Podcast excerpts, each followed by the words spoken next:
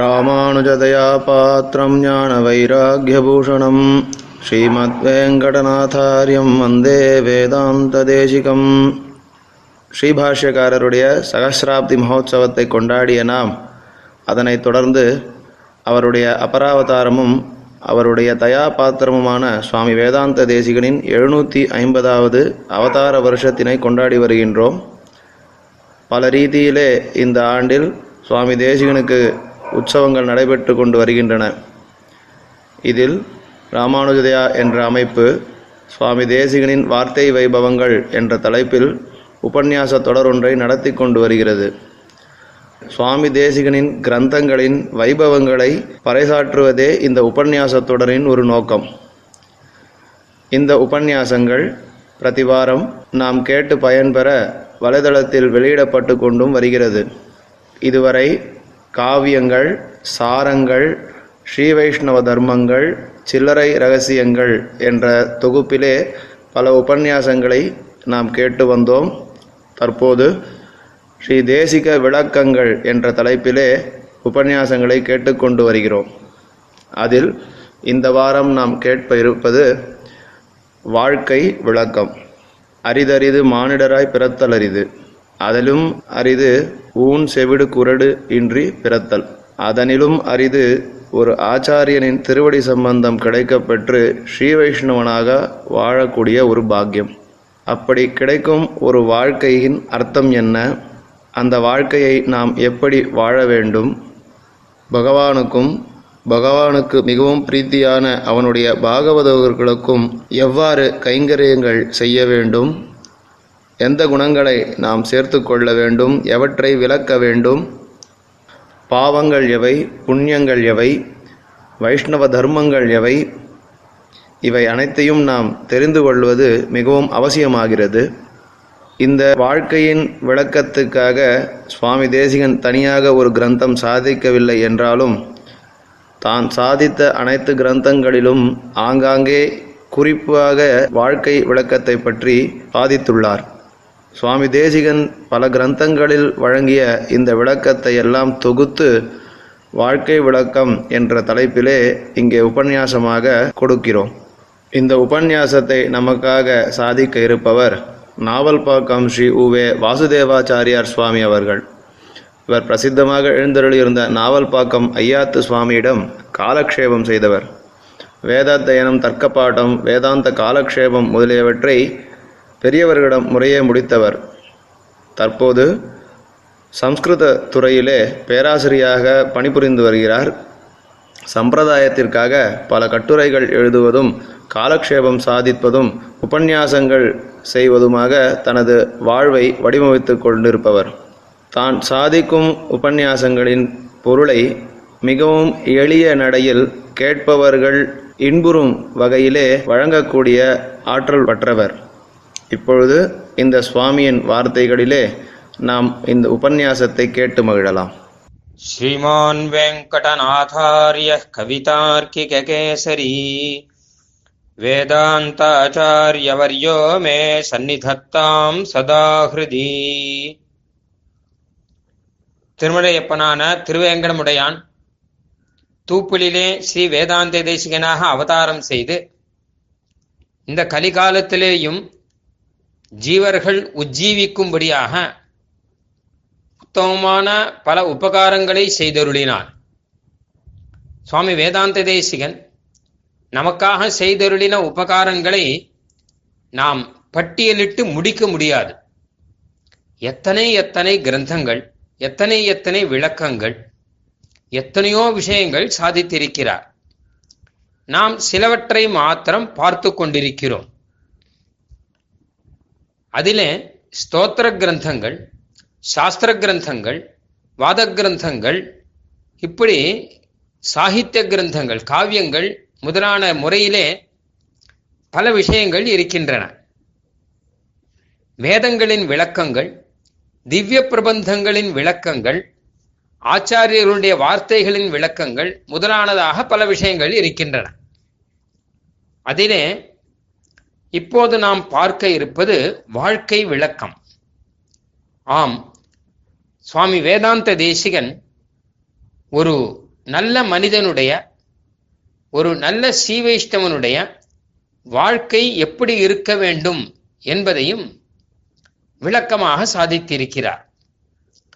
பல இடங்களிலே சாதித்திருக்கிறார். அவற்றையெல்லாம் தொகுத்து பார்த்தால் ஒரு நிறைவான வைஷ்ணவ வாழ்க்கை என்பது எப்படி இருக்க வேண்டும் என்பது தெரிந்துவிடும். குறிப்பாக சுவாமி தேசிகன் சாதித்த ரகசிய திரேசாரம் என்கிற நூலிலிருந்து பல விஷயங்களை நாம் புரிந்து கொள்ள முடிகிறது. இது ஸ்ரீ வைஷ்ணவ வாழ்க்கையை பற்றி வாழும் விதத்தை பற்றி சுவாமி தேசிகன் அருளை செய்த ஒரு அற்புதமான நூலாகும். அதிலிருந்து சில விஷயங்களை அடியே நீங்கே விண்ணப்பித்துக் கொள்ளப் போகிறேன். முதன் முதலிலே ஒரு ஸ்ரீவைஷ்ணவன் எப்படி பிறந்து வளருகிறான் என்பது நமக்கு தெரிந்த விஷயம்தான் சின்ன வயசிலேயே குழந்தை பிறக்கும் போதே அதற்கு உரியதான ஜாதகர்ம நாமகரணம் அன்னப்பிராசனம் முதலான சம்ஸ்காரங்களை பெற்றோர்கள் அழகாக செய்து விடுகிறார்கள். நாமகரணம் செய்யும் போது எம்பெருமானுடைய திருநாமத்தை அவனுக்கு பெயராக வைக்கிறார்கள்.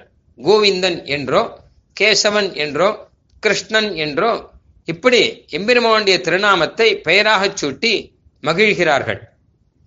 பிறகு அந்த குழந்தைக்கு அழகாக நெற்றியிலே திருமண் இட்டு கோயிலிலே கூட்டிக் கொண்டு போய் பெருமாள் சேவிக்க வழக்கப்படுத்தி ஆச்சாரியர்களை சேவிக்க வழக்கப்படுத்தி பெரியவர்களை சேவிக்க வழக்கப்படுத்தி ஒரு வைஷ்ணவ நெறியனை அந்த குழந்தைக்கு வழக்கப்படுத்தி விடுகிறார்கள்.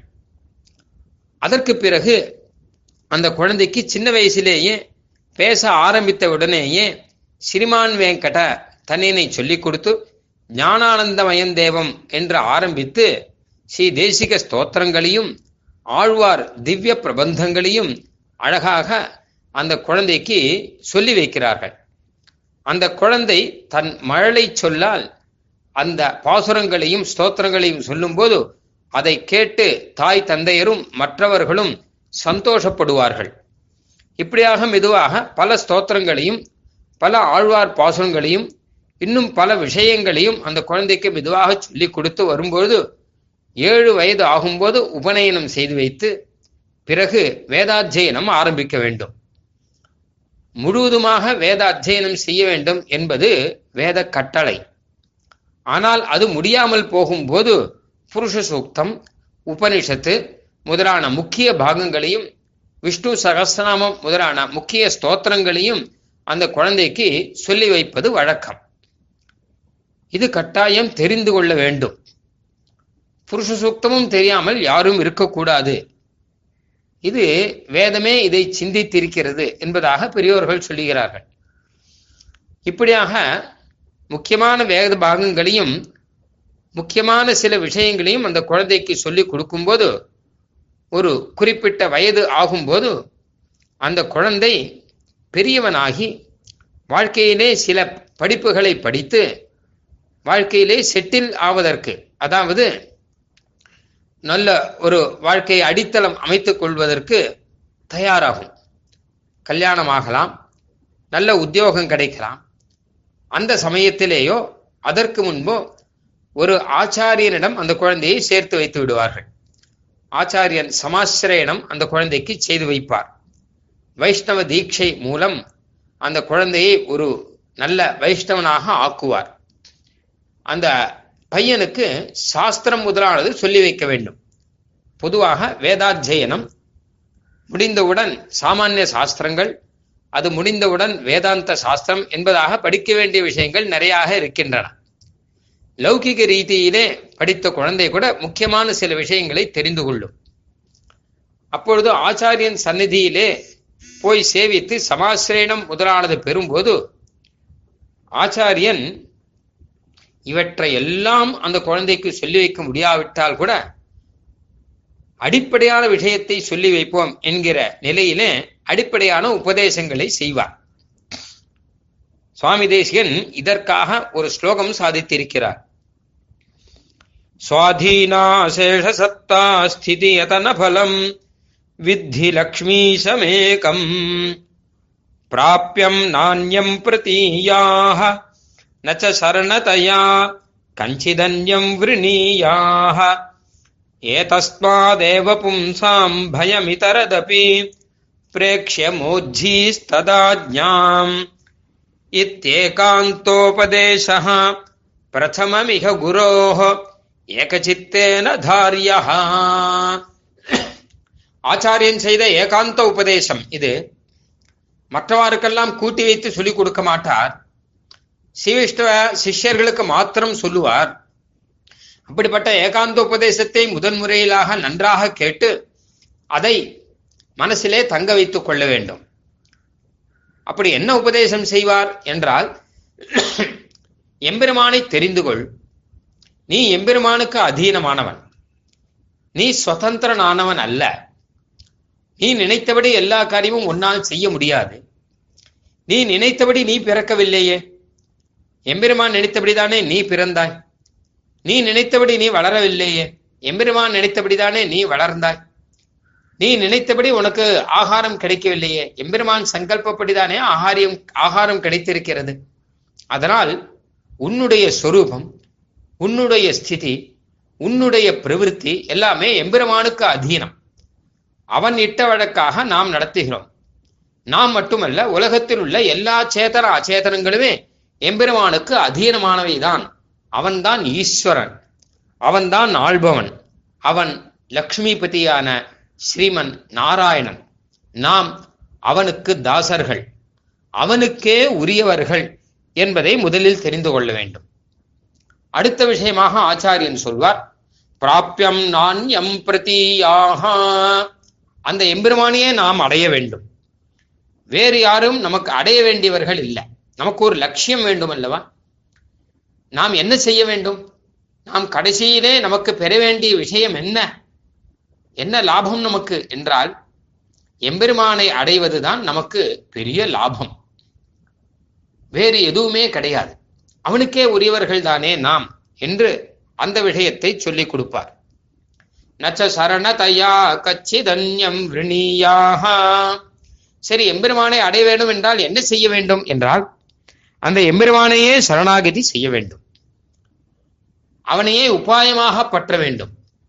எனக்கு வேற எதுவும் தெரியாது. விசேஷமான ஞானம் கிடையாது. எனக்கு தபஸெல்லாம் செய்ய முடியாது. நீயே தான் உன் திருவடியில் என்னை கூட்டிக் கொள்ள வேண்டும். ஏதோ இந்த பிறவி கொடுத்து விட்டாய். அடுத்த பிறவி எனக்கு வேண்டாம். உன் திருவடியிலே என்னை சேர்த்து கொண்டு உன் தாசனாக என்னை அங்கீகரித்துக் கொண்டு நித்திய கைங்கரியம் செய்யும்படி என்னை ஆக்கிவிடு என்பதாக எம்பெருமானிடமே பிரார்த்தித்து சரணாகதி செய்ய வேண்டும். ஏதஸ்மாதேவ பும்சாம் பயமிதரதபி பிரேக்ஷியா நமக்கு வாழ்க்கையிலே நல்லதோ கெட்டதோ எம்பெருமானால் தான் வரும். வேற யாராலும் வராது. நல்லதோ கெட்டதோ சுகமோ துக்கமோ பயமோ அபயமோ சம்சாரமோ மோட்சமோ எதுவானாலும் எம்பெருமான் தான் நமக்கு அமைத்து கொடுக்கிறார். இந்த விஷயத்தை நாம் சரியாக புரிந்து கொள்வதானால் புரிந்து கொண்டோமானால் பிறகு என்ன என்று கேட்டால் ஒரு கவலையும் இல்லை. அந்த எம்பெருமானிடம் நம்மை ஒப்படைத்து விட்டோமே இனி ஏன் கவலைப்பட வேண்டும்? யாரிடமிருந்து பயமோ அபயமோ வருமோ அவனிடமே நம்மை ஒப்படைத்து விட்டால் பிறகு கவலை இல்லை அல்லவா? அதனால் பிரேக்ஷ மோஜி ததாஜ்ஞாம் இந்த விஷயத்தை தெரிந்து கொண்டு நாம் அவனுக்கே ஆட்பட்டு இருக்க வேண்டும். அவன் விதித்த கைங்கரியங்களை செய்ய வேண்டும். வேற எதுவும் நாம் செய்ய வேண்டாம். இத்தேகாந்தோபதேசா இதான் ஆச்சாரியன் செய்யும் ஏகாந்த உபதேசம் தனிப்பட்ட உபதேசம். வைஷ்ணவர்களுக்கான உபதேசம். இது. இதை நாம் முதலிலே பெற்றுக்கொள்ள வேண்டும் ஆச்சாரியனிடம். இது சுருக்கமாக ஒரு மூணு நிமிஷத்திலே சொல்லிவிட்டோமே தவிர அத்தனை சுலபமாக மனதில் படியாது. சம்சாரத்தில் எத்தனையோ விஷயங்கள் இருக்கின்றன. பார்க்க வேண்டிய விஷயங்கள் கேட்க வேண்டிய விஷயங்கள் அனுபவிக்க வேண்டிய விஷயங்கள் என்பதாக ஆயிரக்கணக்கிலே விஷயங்களை நாம் நினைத்துக் கொண்டிருக்கிறோம். அதை எல்லாவற்றையும் ஒதுக்கி தள்ளிவிட்டு எம்பெருமானிடம் ஈடுபட்டு அவனிடம் ஆத்மாவையும் மனசையும் செலுத்தி சரணாகதி செய்து நிம்மதியாக இருக்க வேண்டும் என்பது சாரம். இது கேட்பதால் மாத்திரம் மனதில் படிந்து விடாது பல தடவை கேட்க வேண்டியிருக்கலாம். பல சாஸ்திரங்கள் மூலம் பல உபதேசங்கள் மூலம் பல புராண கதைகள் மூலம் பல ஸ்தோத்திர வியாக்கியானங்கள் மூலம் நாம் இந்த அர்த்தங்களை எல்லாம் மனதிலே தக்க வைத்துக் கொள்ள வேண்டும் தேக்கி வைத்துக் கொள்ள வேண்டும். அப்படி தேக்கி வைத்துக் கொண்டோமானால் ஆச்சாரியன் நம்முடைய ஒரு ஜிக்ஞாசை ஆசை தெரிந்து கொள்ள வேண்டும் என்கிற ஆசையை நினைத்து மேலும் சில உபதேசங்கள் செய்யலாம். அல்லது மோட்சத்திலே ஆசையை நமக்கு உண்டாக்கி சரணாகதி செய்யலாம். ஆச்சாரியன் நமக்காக என்ன செய்வார் என்றால் நீ இருக்க வேண்டியது இந்த உலகத்திலே அல்ல. மேலே சீவைகின்ற லோகத்திலே எம்பெருமானுடன் கைங்கரியம் செய்து கொண்டு ஆனந்தமாக இருக்க வேண்டும் என்கிற நிலையை நமக்கு உணர்த்தி அதற்காக சரணாகதி செய்து வைப்பார். ஆச்சாரியன் மூலமாக சரணாகதி எம்பெருமான் திருவடியிலே அற்புதமாக நடக்கும். சமாசிரயணம் பெற்று சீவைஷ்ணவனாய் ஏகாந்த உபதேசம் பெற்று பல விஷயங்களை தெரிந்து கொண்டு நாம் சரணாகதி செய்ய வேண்டும் என்பதை புரிந்து கொண்டு ஆச்சாரியன் மூலமாகவே சரணாகதியும் செய்து விடுகிறார். இதெல்லாம் நடக்கும்போது கிட்டத்தட்ட இருபத்தஞ்சு முப்பது அல்லது முப்பத்தஞ்சு வயசு கூட ஆகலாம். அந்த சமயத்திலே வாழ்க்கையிலே இவனுக்கும் ஒரு திடமான ஒரு வாழ்க்கை ஒரு உத்தியோ வாழ்க்கை கிடைத்திருக்கலாம். ஒரு உத்தியோகம் ஆகியிருக்கும். ஒரு குடும்பம் கல்யாணமாகி குடும்பம் ஆகியிருக்கும். சரணாகிதி எல்லாம் ஆகியிருக்கும். அந்த சமயத்திலே இனி தொடர்ந்து இவன் எப்படி வாழ்வது? இதுவரை இருந்ததெல்லாம் வாழ்வு ஆதாரங்கள். வாழ்வு ஆதாரங்கள் கிடைத்த அப்புறம் இனி அவன் வாழ்க்கையை எப்படி அமைத்துக் கொள்ள வேண்டும் என்பது முக்கியம். சரணாகதி செய்தபின் அவன் என்ன செய்ய வேண்டும் என்பது முக்கியம். அதை பற்றி தான் விரிவாக சுவாமி தேசிகன் ஸ்ரீமத் ரகசிய திரேசாரத்திலே பல அதிகாரங்களிலே சாதிக்கிறார். அந்த விஷயங்களை தொகுத்து இனி பார்க்கலாம். சரணாகதி செய்து முடித்தவன் கிருத்தகிருத்தியன். அவன் முதலில் தன்னை பற்றி தெரிந்து கொள்ள வேண்டும். அவன் கிருத்தகிருத்தியன். கிருத்தகிருத்தியன் என்றால் செய்ய வேண்டியதை செய்து முடித்தவன் என்று அர்த்தம். இனி அவன் மோட்சத்துக்காக செய்ய வேண்டியது எதுவுமே கிடையாது. மனித வாழ்வின் பரம லட்சியம் எம்பெருமானை சென்றடைதல். அதுதான் மோட்சம். அந்த மோட்சத்துக்காக இவன் சரணாகதி செய்து விட்டான் இனிமேல் அதற்காக இவன் செய்ய வேண்டிய காரியம் எதையும் கிடையாது. அதைத்தான் சாஸ்திரங்கள் கிருத்தகிருத்தியன் என்று சொல்லுகின்றன சுவாமி தேசிகன் கிருதகிருத்தியாதிகாரம் என்று ஒரு அதிகாரம் சாதித்திருக்கிறார் ஸ்ரீமத் ரகசியத்ரேசாரத்திலே அதிலே தஸ்ய சர்வே யஜ்ஞாக சமாப்தாக முதலிய வாக்கியங்களை எடுத்து இவன் செய்ய வேண்டியது எதுவுமே இல்லை என்பதை காண்பிக்கிறார். சரணாகதி கத்தியத்திலே எம்பெருமானார் ஸ்ரீ ரங்கநாதனிடம் சரணாகதி செய்த பின்பு கடைசியாக எம்பெருமான் அருளி செய்த வார்த்தை என்ன தெரியுமா? அத்தஹா துவம் தவ தத்வதா மஜான தரிசன பிராப்திஷு நிசம்சய சுகம் ஆஸ்வ. என்பதாக சாதித்தார். இதனுடைய கருத்து என்பதாக சுவாமி தேசியன் ஒன்று சாதிக்கிறார். பிரபத்தி அனுஷ்டானம் பிறந்த பின்பு சரண்ய பிரசாதனங்களிலே இதற்கு மேல் ஒன்று இல்லாமையாலே ஸ்ரீயப்பதி தன் பேராக ரட்சிக்கும் என்று தேறி நிர்பரனாயிரு அப்படின்னு அர்த்தமா? எம்பெருமான் கவனித்துக் கொள்வான். நாம் எதை பற்றியும் கவலையே பட வேண்டாம். நம்மை பற்றி கவலையே பட வேண்டாம். அப்படி இருத்தல் தான் கிருத்தகிருத்தியனாக இருத்தல். இது மாசுச்சகா என்கிற வாக்கியத்திலும் தீர்ந்த பொருள் என்று சாதிக்கிறார். ஸ்ரீ கண்ணன் சாதிக்கும் போது மாசுச்சகா கவலைப்படாதே என்று சொல்லிவிட்டான்வா அதனால் சரணாகதி செய்து விட்டபடியால் இனி நாம் ஆத்மாவை பற்றி கவலைப்படக்கூடாது. எம்பெருமான் பார்த்து கொள்வான் மோட்சம் நமக்கு கட்டாயம் கிடைக்கும் என்ற உறுதியுடன் நாம் இருக்க வேண்டும். பின்பு சோகப்பட்டானானால் கவலைப்பட்டானானால் அப்பொழுது இவன் சரணாகதி பூர்த்தி இல்லை என்பதாக அர்த்தம். சுவாமி தேசிகன் அழகாக சாதிக்கிறார் சரணாகதிக்கு முன்பு இவன் சோகப்பட வேண்டும். சம்சாரத்தை நினைத்து சோகப்பட வேண்டும். சம்சார துக்கத்தை நினைத்து வருத்தப்பட வேண்டும். வருத்தப்படவில்லையானால் சரணாகதிக்கான யோகியதை இவனுக்கு கிடையாது. ஆனால் சரணாகதி செய்த பின்பு இவன் சோகமே படக்கூடாது. கவலையே இல்லாமல் இருக்க வேண்டும். கவலைப்பட்டானால் சரணாகதி சரியாக நடக்கவில்லை என்பதாக அர்த்தம் என்று சாதிக்கிறார். ஆக எம்பெருமானிடம் தன்னை ஒப்படைத்து விட்டால் எதற்காக கவலைப்பட வேண்டும்? ஒரு சிறிய வயசிலே ஒரு பெண்ணுக்கு விவாகம் நடக்கிறது. உரியவனான கணவன் அந்த பெண்ணை நல்ல அன்புடனும் பாசத்துடனும் கடமையுடனும் ஏற்றுக்கொள்கிறான். இனி தன் வாழ்நாள் முழுவதும் அவளை ஒரு துக்கமும் இல்லாமல் கவனித்துக் கொள்ள வேண்டியது அவனுடைய பொறுப்பு. அவளை ஏற்றுக்கொண்டு விட்டான் அல்லவா? அதே போல எம்பெருமானிடம் நம்மை ஒப்படைத்தவுடன் எம்பெருமானுடைய பொறுப்பு. இனி அந்த பெண் அதை பற்றி கவலைப்பட வேண்டாம். அவளுக்கு என்னென்ன தேவையோ அதையெல்லாம் நிறைவேற்றி அவன் தர வேண்டும் என்பதாக சாஸ்திரம் சொல்லுகிறது. அவள் ஆகாரம் இல்லாமல் பட்னி இருக்கக்கூடாது. அவள் மனது கட்டப்படக்கூடாது. என்பதெல்லாம் சாஸ்திரங்கள் சொல்கின்றன. அவளுக்கு ஏதாவது கஷ்டம் நேர்ந்தால் அது இவனுக்கு பாபத்தை கொடுக்கும். அதே போல சரணாகதி செய்தவனுக்கு ஏதாவது துன்பம் வந்தால் எம்பெருமானுக்கே அது அவத்தியமாக தீரும் என்பதாக ஆச்சாரியர்கள் சொல்லியிருக்கிறார்கள். ஆகையால் இவன் பூர்ணமாக தன்னை எம்பெருமானிடம் ஒப்படைத்து விட்டபடியால் கிருத்தகிருத்தியனாக இவன் இருக்க வேண்டும் என்பதாக இவன் தன்னுடைய நிலையை புரிந்து கொள்ள வேண்டும். அது மட்டுமல்ல ஸ்வனிஷ்டாபிஜானம் என்று இருக்கிறது. தன்னுடைய நிலையை புரிந்து கொண்டவன் அதற்கேற்றாற் போல நடந்து கொள்ள வேண்டும். எம்பெருமாண்டம் என்னை ஒப்படைத்து விட்டேன். இனி நான் என்று தனியாக எதுவும் கிடையாது என்பதை உணர்ந்து கொண்டவன் அதற்கேற்ப நடக்க வேண்டும். அதுக்கப்புறம் எதுக்கு எடுத்தாலும் நான் நான் அப்படின்னு சத்தம் போட்டுன்னு தெரியக்கூடாது. அதற்கான அடையாளங்களை எல்லாம் சுவாமி சாதிக்கிறார். எப்படி நடந்து கொள்ள வேண்டும்? அப்படிங்கிறத ரொம்ப அழகா நாம புரிஞ்சுக்கணும்.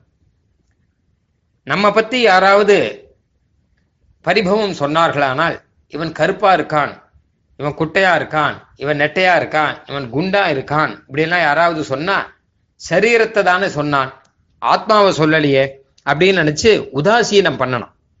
நம்ம பத்தி ஒன்றும் சொல்லலையே நம் சரீரத்தை பத்தி தானே சொல்லியிருக்கான் அப்படின்னு விட்டுட்டு போயிடணும்.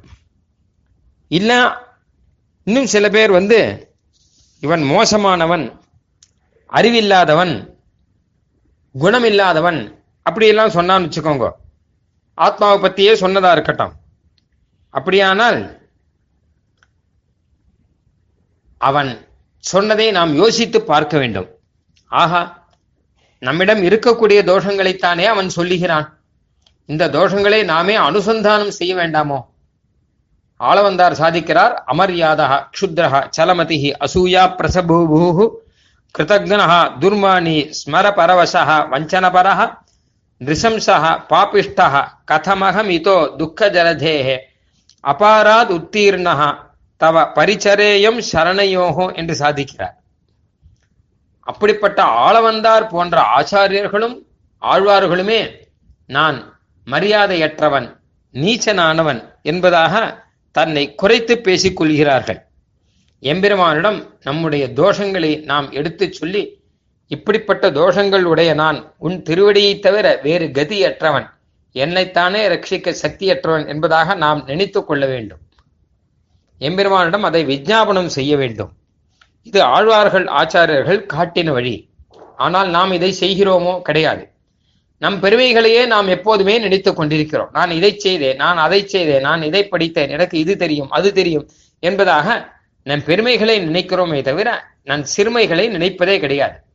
அப்படி இருக்க நம்மிடம் பரிபவம் சொல்லுகிறானே நம்மிடம் தோஷம் சொல்லுகிறானே அவன்தான் உண்மையில் நம் நிலையை நமக்கு நினைவுறுத்துபவன். நம் சிறுமைகளை நமக்கு எடுத்துச் சொல்பவன்.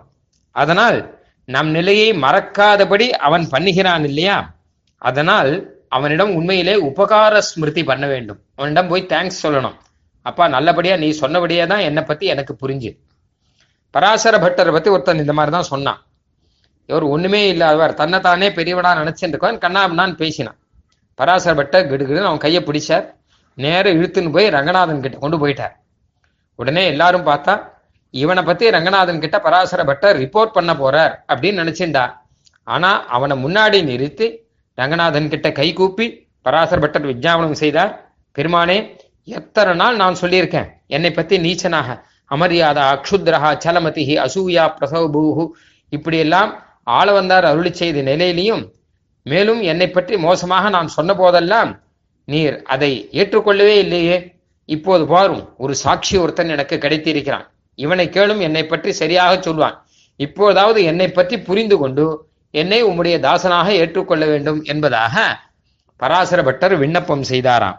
அந்த ரீதியிலே அவர்கள்தான் நமக்கு உண்மையிலேயே நன்றி கூறியவர்கள். நம்முடைய நிலைமையை நமக்கு எடுத்துச் சொல்பவர்கள். புத்தி கெட்டவன் நம்மளை பத்தி சொல்றான்னு வச்சவன் ஒருத்தன். நாம் யோசித்து பார்க்கணும். உண்மையிலே நமக்கு என்ன புத்தி இருக்கு? நமக்கு இருக்கக்கூடிய ஞானங்கிறது ரொம்ப ரொம்ப ரொம்ப அல்பமானது. கத்யோத கல்பம். மின்மினி பூச்சிக்கு பிரகாசம் இருக்கா மாதிரி ஒரு ஞானம். ஆனா நம்மள சூரியன் மாதிரி நாம நினைச்சுட்டு இருக்கோம். ஏதோ அத்தனை பிரகாசம் இருக்கா மாதிரி நினைச்சுட்டு இருக்கோம். ஆனா உண்மையில அவர் தான் நம்ம நிலைமையை நமக்கு எடுத்து சொல்ற.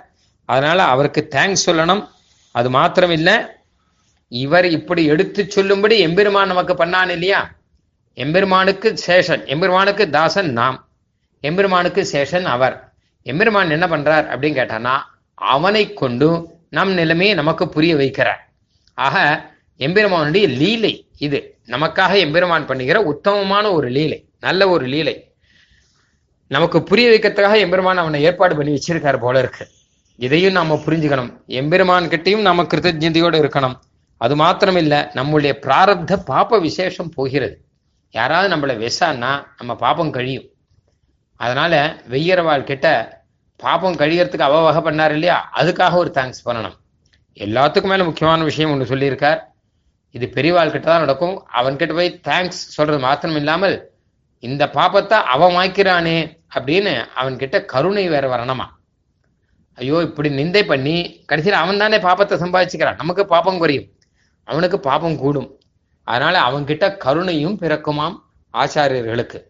அதனால் முக்கியமான விஷயம் நாமும் யாரையும் நிந்தை பண்ணக்கூடாது.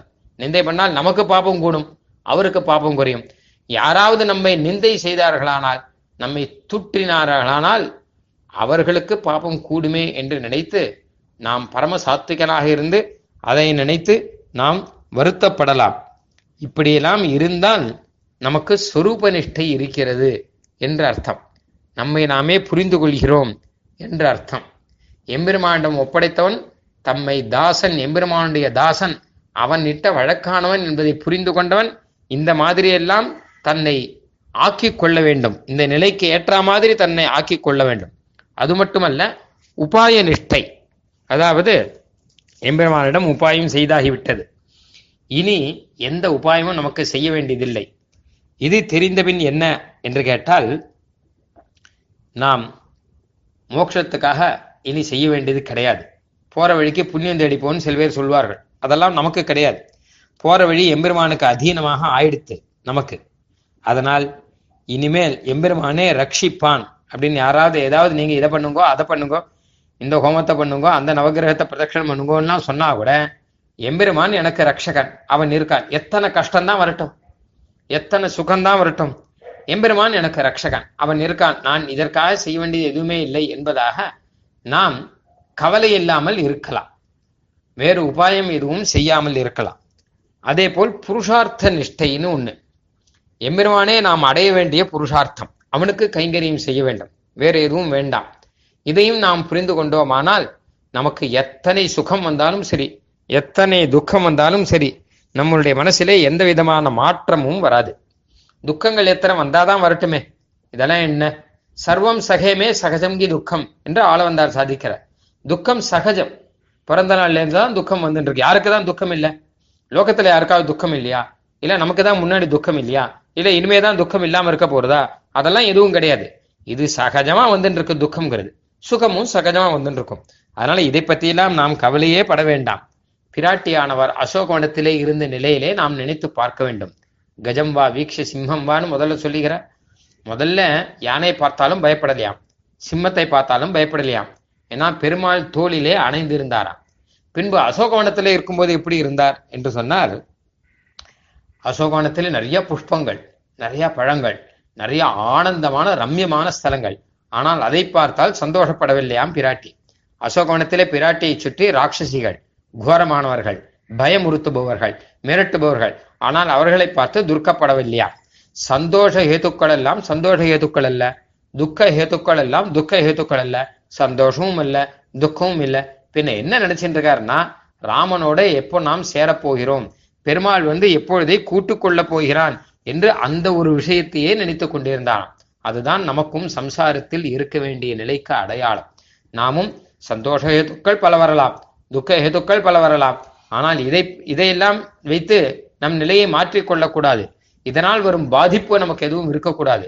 எம்பெருமான் எனக்கே உளன் ஆழிப்பிரான் எனக்கே உளன். அவன் என்னை கட்டாயம் கூட்டிக் கொள்வான் என்பதாக புருஷார்த்தத்தை நாம் புரிந்து கொண்டு கதா கதா எப்பொழுது எம்பெருமான் கூட்டிக் கொள்ளப் போகிறான்? எப்பொழுது எம்பெருமான் கூட்டிக் கொள்ளப் போகிறான் என்று அதையே நாம் நினைத்து கொண்டு ஆனந்தமாக இருக்க வேண்டும் என்பதாக ஸ்வனிஷ்டாபிஜானம் இதை சுவாமி அழகாக சாதிக்கிறார். தன் நிலைமையை உணர்ந்து வாழ்க்கையை நடத்த வேண்டும். ஸ்வனிஷ்டாபிஜானம் சுபகம் அபவர்காதுபனதாத் அழகான ஒரு விஷயம். தன் நிலையை உணர்ந்து ஒருவன் வாழ்க்கையை நடத்தினானால் மோட்ச வாழ்வை காட்டிலும் ஆனந்தமாக இருக்கலாம். பின்னாடி வரக்கூடிய பரமபத வாழ்வுகள் இருக்கிறது அல்லவா அதை காட்டிலும் இங்கே பரம ஆனந்தம் கிடைக்கும் என்பதாக சுவாமி தேசிகன் சாதிக்கிறார். அந்த வாழ்க்கையை நடத்தி காண்பித்தவர் சுவாமி தேசிகன். எழுதி வைத்தவனும் சுவாமி தேசிகன் தான் என்பதாக நாம் பார்க்கிறோம். இப்படியாக இவனது நிலையை பார்த்தோம்.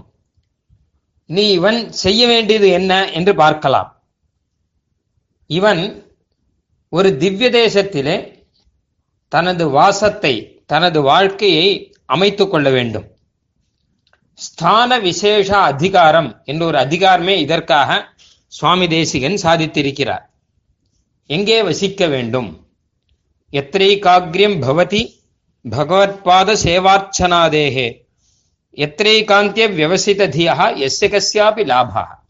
எந்த இடத்திலே நாம் அதிக ஜன சந்தடி இல்லாமல் ஏகாந்தமாக இருந்து பகவானுக்கு அனுஷ்டானங்களை செய்ய முடியுமோ? எந்த இடத்திலே பாகவதர்கள் இருக்கிறார்களோ அந்த இடத்திலே நாம் வசிக்க வேண்டும். ஸ்ரீ மகாபாரதத்திலே திருநாராயணியம் என்று ஒரு இடம் சாந்தி பர்வதத்திலே நாராயணியம் என்று சொல்லக்கூடிய ஒரு இடம் இருக்கிறது. அதில் தேவர்களும் ரிஷிகளும் எம்பெருமானிடம் கேட்டார்கள் ஏகபாத ஸ்திதே தர்மே தர்மம் குறைந்து போகும்போது நாங்கள் எப்படி இருக்க வேண்டும் எந்த இடத்தில் இருக்க வேண்டும் அதை சொல்ல வேண்டும் என்று எம்பெருமானிடம் கேட்டார்கள். அப்பொழுது பகவான் சொன்னான் குரவோ எத்திர பூஜ்யந்தே சாதுவிருத்தா சமான்விதாக வஸ்தவ்யம் தத்திர யுஷ்மாபிகி எத்திர தர்மோ நகியதே. எந்த இடத்தில் ஆச்சாரியனுக்கு உரிய கௌரவத்துடன் நடத்தப்படுகிறானோ அந்த இடத்திலே அந்த வைஷ்ணவர்கள் இருக்கும் இடத்திலே நீங்கள் வாழ்க்கையை அமைத்துக் கொள்ள வேண்டும் என்பதாக சொன்னார். சவை தேசகா என்பதாக. ஆகையால் அப்படிப்பட்ட இடத்திலே நாம் இருக்க வேண்டும். எம்பெருமானாரிடம் ராமானுஜரிடம் ஸ்ரீ ரங்கநாதன் சொல்லும்போது யாவத் சரீர பாதம் அத்தைவ ஸ்ரீரங்கே சுகமாஸ்வ இந்த விஷயத்தை சொல்லியிருக்கிறார். சரணாகிதி பண்ணியாயிற்று இல்லையா? நீ இங்கேயே ஸ்ரீரங்கத்திலே சுகமாக இருந்து விடு என்று. இங்கே ஸ்ரீரங்கம் என்று சொன்னது ஒரு உதாரணத்துக்காக சொன்னது. எல்லாரும் போய் ஸ்ரீரங்கத்தில் இருக்க முடியாது. சுவாமி தேசிகன் அழகாக சொல்றார் சத்துவோத்தரமான க்ஷேத்திரத்திலே அதாவது சாத்விக குணம் இருக்கக்கூடிய ஒரு க்ஷேத்திரத்திலே வசிக்க வேண்டும். பகவத் பரிகிரகீதமான ஸ்தலங்களே பரிகிராஹியங்கள். பாகவத பரிகிரகீதமான ஸ்தலங்களே பரிகிராஹ்யங்கள் என்பதாக சாதிக்கிறார். ஆக பகவத் சேவையும் பாகவத சம்சர்க்கமும் எங்கே இருக்கிறதோ அங்கே வாழ வேண்டும்.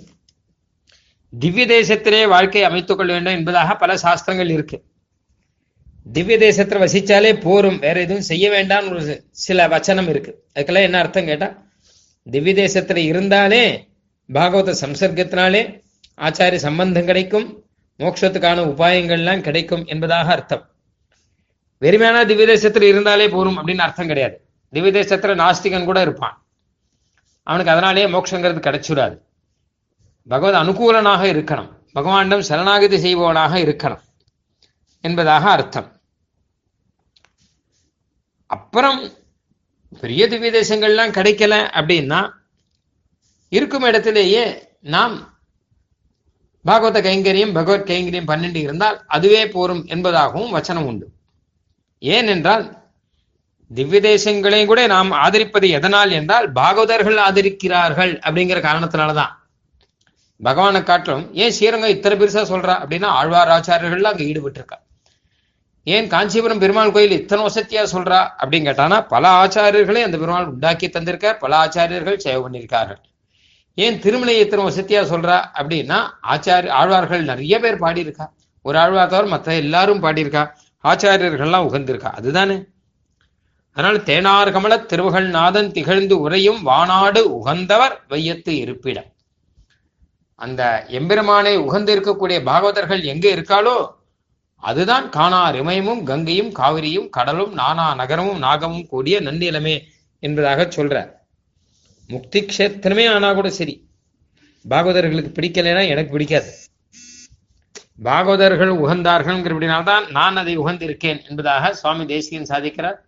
சா காசீதி நச்சாகசீதி புவி சா யோத்தியேதி நாத்தியாசதே சா வந்தீதி ந கல்மஷா தவதி சா காஞ்சீதி நோதஞ்சதி தத்தே சா மதுரேதி நோத்த மதுராம் நானியாபி மான்யாபுரி யா வைகுண்ட கதா சுதா ரசபுஜாம் ரோச்சேத நோச்சேதசே ஆக திவ்ய தேசத்திலே குறிப்பாக பாகவதர்கள் உகந்த ஸ்தலத்திலே வாழ்க்கையை அமைத்துக் கொள்ளணும். அதுதான் நமக்கு ஏற்ற இடம். அங்கே இருந்து கொண்டு என்ன செய்ய வேண்டும் என்றால் எம்பெருமானுக்கு கைங்கரியங்களை ஓயாமல் செய்ய வேண்டும். அனுஷ்டானங்களை செய்ய வேண்டும். வரிசையாக சொல்லும்போது சுவாமி தேசிகன் முதலில் சொல்லும் விஷயம் பல விஷயங்களை கேட்டு தெரிந்து கொள்ள வேண்டும். நான் தான் சரணாகதி பண்ணியாச்சு. எனக்கு மோட்சம் வரப்போறது. இனிமே நான் என்ன பண்ணா என்ன? இனிமே நான் எதுக்காக தெரிஞ்சுக்கணும்? இனிமே நான் எதுக்காக கைங்கரியம் பண்ணணும்? என்னெல்லாம் கேட்டால் கேள்வி அபத்தம். சொரூபத்துக்கு ஏற்றதில்லை. ஏன்னால் இவனுடைய சொரூபம் என்ன அப்படின்னு கேட்டா தன் ஆத்மாவானது எம்பெருமானுக்கே உரியது என்று உணர்ந்து எம்பெருமானிடம் அந்த ஆத்மாவை சமர்ப்பித்தவன். அதுக்கேற்ற மாதிரி தான் நடக்கணும். சொந்த சுதந்திரனா இருந்தா இஷ்ட போல நடக்கலாம். நான் என்ன செஞ்சா என்ன? நான் இப்படி போனா என்ன? அப்படின்னு நடக்கிறவன் சுதந்திரன். நான் எம்பெருமானுக்கே தாசன். நான் எம்பெருமானுக்கே உரியவன். நான் எம்பெருமானுமே சமர்ப்பிக்கப்பட்டவன் அப்படின்னா அப்போ அவருக்கு எது திருவுள்ளமோ அதன்படி நடக்கணும். எம்பெருமானுக்கு எது திருவுள்ளம் அப்படின்னா அவனுக்கு கைங்கரியம் செய்து கொண்டு இருக்கணும். ஆஜ்ஞா கைங்கரியங்கள் செய்யணும். சந்தியாவந்தனம் பண்ணணும். நித்தியபடி அனுஷ்டானங்கள் எல்லாம் பண்ணணும். அருஜ்ஞா கைங்கரியங்கள் எல்லாம் விசேஷமாக செய்ய வேண்டும். எம்பெருமானுக்கு உகந்தது என்று. அது மாத்திரமில்லாமல் நான் எம்பெருமானுக்கே உரியவன் என்கிற அர்த்தத்தை போற்றும்படியாக பல சாஸ்திர விஷயங்கள் இருக்கின்றன. அதையெல்லாம் ஆச்சாரியனிடம் நிறையாக கேட்டு சந்தோஷமாக இருக்க வேண்டும். பரிசுத்த ஞானனாக இருக்க வேண்டும். ஏன்னா இவன் சுரூபத்துக்கு ஏற்றது. அதை தான் சுவாமி எம்பெருமானார் சாதித்தாராம். வேண்டிற்று செய்து திரிய அமையுமோ என்றில் அது இவனுக்கு சுரூபம் அன்று அப்படின்னார். இஷ்டப்படி செய்யலாமே. என்ன சரணாதி பண்ணியாச்சு என்ன ஆனா என்ன? அப்படின்னா அது இவனுக்கு சொரூபம் அன்று சரணாதி பண்ணவனுடைய சொரூபம் என்னன்னு பார்க்கணும். சரணாதி பண்ணவனுடைய சொரூபம் இஷ்டம் போல தெரியலாங்கிற சொரூபம் இல்லை. பின்ன எம்பெருமானுக்கு தாசன் அப்படிங்கிறது தானே சொரூபம். அந்த சொரூபத்தை தெரிஞ்சுட்டு தானே சரணாதி பண்ணியிருக்கான். எப்பவுமே சரணாதி பண்ணதே அந்த சொரூபத்துக்கு ஏத்த மாதிரி தான் எம்பெருமானுக்கு தாசன் அதனால் எம்பெருமானும் என்னை ஒப்படைக்கிறேன். அப்படி ஒப்படைக்கும் போது ஒப்படைத்த பின்பும் எம்பெருமானுக்கு தாசன் அப்படிங்கிறது இருக்கும் இல்லையோ? எம்பெருமானுக்கே உரியவன் அப்படிங்கிறது இருக்கும் இல்லையோ? எம்பெருமானே எனக்கு பலம் அப்படிங்கிறது இருக்கும் இல்லையோ? அப்போ தனக்காக எந்த பலனையும் எதிர்பார்க்காமல் எம்பெருமானுக்காக அவன் திருவுள்ளப்படி செய்ய வேண்டும். அவன் திருவுள்ளம் என்ன? எம்பெருமானுக்கு பிடிச்சது எது? எம்பெருமானுக்கு வேண்டியது எது? வேண்டாதது அவனுக்கு பிடிச்சது இது பிடிக்காதது இது இதையெல்லாம் நான் எப்படி தெரிஞ்சுக்கலாம்னா அதுக்காக தான் சாஸ்திரங்கள் இருக்கு. அதுக்காக தான் ஆச்சார அனுஷ்டானங்கள் எல்லாம் இருக்கு.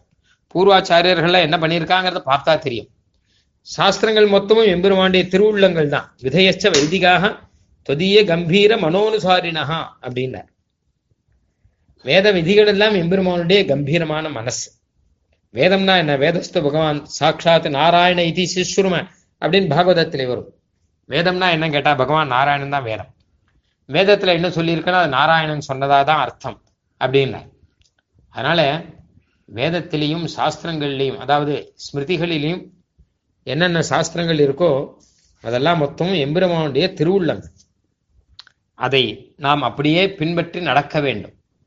பின்பற்றி நடக்கவில்லையானால் அவன் திருவுள்ளப்படி நடக்கவில்லை என்ற அர்த்தம். இஷ்டம் போல நடக்கிறவன் என்ற அர்த்தம்.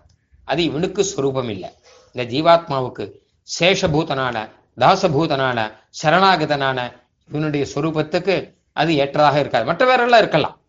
எம்பெருமானுக்கு தாசன் இல்லை நான் சுதந்திரனானவன் அப்படின்னு சொல்பவர்கள் சாஸ்திரத்தை மதிக்க வேண்டாம். நித்த கர்மானுஷ்டானங்கள் எதுவுமே செய்ய வேண்டாம். இஷ்டம் போல தெரியலாம். ஆனால் எம்பெருமானுக்கே தாசன் என்பதை உணரும் வைஷ்ணவர்கள் அந்த சொரூபத்துக்கு ஏற்ற மாதிரி நடந்தே ஆக வேண்டும். இல்லாவிட்டால் சொரூபத்துக்கு சொரூபத்தை உணர்ந்தவன் ஆக மாட்டான். சரணாகதி செய்தவன் ஆக மாட்டான் என்பதாக ஆச்சாரியர்கள் குறிப்பாக சுவாமி எம்பெருமானார் இதை அருளி செய்திருக்கிறார். அது மட்டுமல்ல அனுஜ்ஞா கைங்கரியம். ஆஜ்ஞா கைங்கரியம் செய்யும் போது சாஸ்திரப்படி செய்ய வேண்டும். அனுஜ்ஞா கைங்கரியம் செய்யும் போதும் சாஸ்திரப்படி செய்ய வேண்டும். சாஸ்திரிய நியமனாதிகாரம். சாஸ்திரப்படி கட்டுப்பட்டு இவன் எல்லாவற்றையும் செய்ய வேண்டும். ஏன்னா அவருக்கு எது பிடிக்குமோ அதுதானே செய்யணும். அவருக்கு எது திருவுள்ளம் அது சாஸ்திரத்திலானே இருக்கு. நான் இப்படி செய்யலாமா? அப்படி செய்யலாமா? அப்படின்னு நம்ம இஷ்டப்படி செய்ய முடியாது. நம்ம இஷ்டப்படி செய்யறதா இருந்தா அதுக்கு பேர் கைங்கரியம் இல்லை. அது ஒரு நிர்பந்தம். நான் இப்படிதான் செய்வேன். சில எஜமானன் கிட்ட சில வேலைக்காரர்கள் இருப்பார்கள். நான் இப்படிதான் செய்வேன். வேணும்னா வாங்கிக்கோ. இல்லாட்டா வாங்கிக்க வேண்டாம். அப்படின்வார்கள் இது அப்படி கிடையாது. ஆசையுடன் விலையின்றி நாம் அடியோம் என்று வேதியர் மெய்ப்பொருளே. நாம் எம்பெருமானுக்கு பரம பக்தர்கள் பரமதாசர்கள். நாம் பக்தர்கள் என்றால் பிரீத்தியுடன் இருப்பவர்கள் என்று அர்த்தம். எம்பெருமானுக்கு பிரீத்தியுடன் கைங்கரியம் செய்பவர்கள். அப்போ அவனுடைய உகப்பு என்ன? சங்கல்பம் பண்ணும்போதே ஸ்ரீ பகவதாஜ்யா பகவத் பிரீத்தியர்த்தம் அல்லது ஸ்ரீமன் நாராயண பிரீத்தியர்த்தம் சந்தியாவந்தனம். எந்த காரியம் செய்தாலும் பகவத் பிரீத்தியர்த்தம். சில பேர் ஸ்ரீமன் நாராயண பிரீத்தியர்த்தம் என்று சொல்வார்கள். ரெண்டும் ஒண்ணுதான். சந்தியாவந்தனமானாலும் ஸ்நானமானாலும் ஆகாரமானாலும் நித்ரையானாலும் எதுவானாலும் எம்பெருமானுடைய பிரீத்திக்காக. அப்படின்னு தானே செய்கிறோம். அப்போ ஆஜ்யானுஜா கைங்கரியங்கள்ல நமக்கு முக்கியமானது எம்பெருமானுடைய பிரீத்தி தான். நம்முடைய பிரீத்தி கிடையாது. நம்முடைய பிரீத்தின்னு வரும்போது போட்டி வரும். நான் என்ன செய்கிறது? நீ செய்யக்கூடாது நான் தான் செய்வேன். நீ செய்யக்கூடாது நான் தான் செய்வேன். நீ செஞ்சா வசதி இல்லை நான் செஞ்சா வசதி இல்லை. இப்படி எல்லாம் போட்டி எல்லாம் வரும். பல இடங்களிலே நாம் போட்டியை பார்க்கிறோம். பல இடங்களே இன்னொருத்தர் கைங்கரியத்தை தடுப்பதை பார்க்கிறோம். இதெல்லாம் அந்த சொரூபம் தெரியாததால் வந்த வினை. சொரூபம் என்ன கேட்டால் எம்பெருமானுக்கு கைங்கரியம். அவ்வளவுதானே? கூடியிருந்து எம்பெருமானுக்கு கைங்கரியம் செய்ய வேண்டும் என்பதுதானே. அதைத்தான் சுவாமி தேசிகன் பல இடங்களிலே சாதித்திருக்கிறார். அது மட்டுமல்ல சாஸ்திரிய நியமனாதிகாரத்திலே சாஸ்திரப்படி எம்பெருமானுக்கு கட்டுப்பட்டு நாம் செய்ய வேண்டும். இஷ்டப்படி செய்யக்கூடாது என்பதையும் சாதித்திருக்கிறார். உத்தர கிருத்தியாதிகாரம் என்ன என்று கேட்டால் ஆச்சாரியன் விஷயத்திலே நன்றியுடன் இருக்க வேண்டும். எம்பெருமான் விஷயத்திலே கைங்கரியத்தை பண்ணி தன்னுடைய நன்றியை சமர்ப்பிக்க வேண்டும். இதெல்லாம் பின்னாடி இவன் செய்ய வேண்டிய விஷயங்கள். குறிப்பாக ஆறு விஷயம். சுவாமி தேசியின் சொன்னதை சுருக்கமாக இங்கே சொல்லுகிறேன். மனசினாலே மறக்க வேண்டியதில் முக்கியது விஷய போகம். மனசினாலே நினைக்க வேண்டியதில் முக்கியது ஆச்சாரியன் செய்த உபகாரம். வாக்கினாலே சொல்ல வேண்டியதில் முக்கியது துவய மந்திரம் வாக்கினாலே சொல்லக்கூடாததில் முக்கியமானது தற்பெருமை. சரீரத்தினாலே செய்ய வேண்டியதில் முக்கியமானது ஆச்சாரிய கைங்கரியம். சரீரத்தினாலே செய்யக்கூடாததில் முக்கியமானது பாகவத அபச்சாரம். இப்படி ஆறு விஷயம். இதே மாதிரி நூறு விஷயங்கள் முக்கிய விஷயங்கள் நூறு. சுவாமி தேசியன் சாதித்திருக்கிறார். பிரதான சதகம் என்கிற நூலிலே நூறு பிரதானமான விஷயங்களை சுவாமி தேசிகன் சாதித்திருக்கிறார். மிக அற்புதமான விஷயம் அது. ஆக இப்படியாக ஸ்வயம் பிரயோஜனமாக உத்தர கிருத்தியத்தை செய்ய வேண்டும். அதாவது தனக்காக பலனை எதிர்பார்க்காமல் எம்பெருமானுக்காகவே பல கைங்கரியங்களை செய்து கொள்ள வேண்டும். கைங்கரியங்கள் இருவிதம்.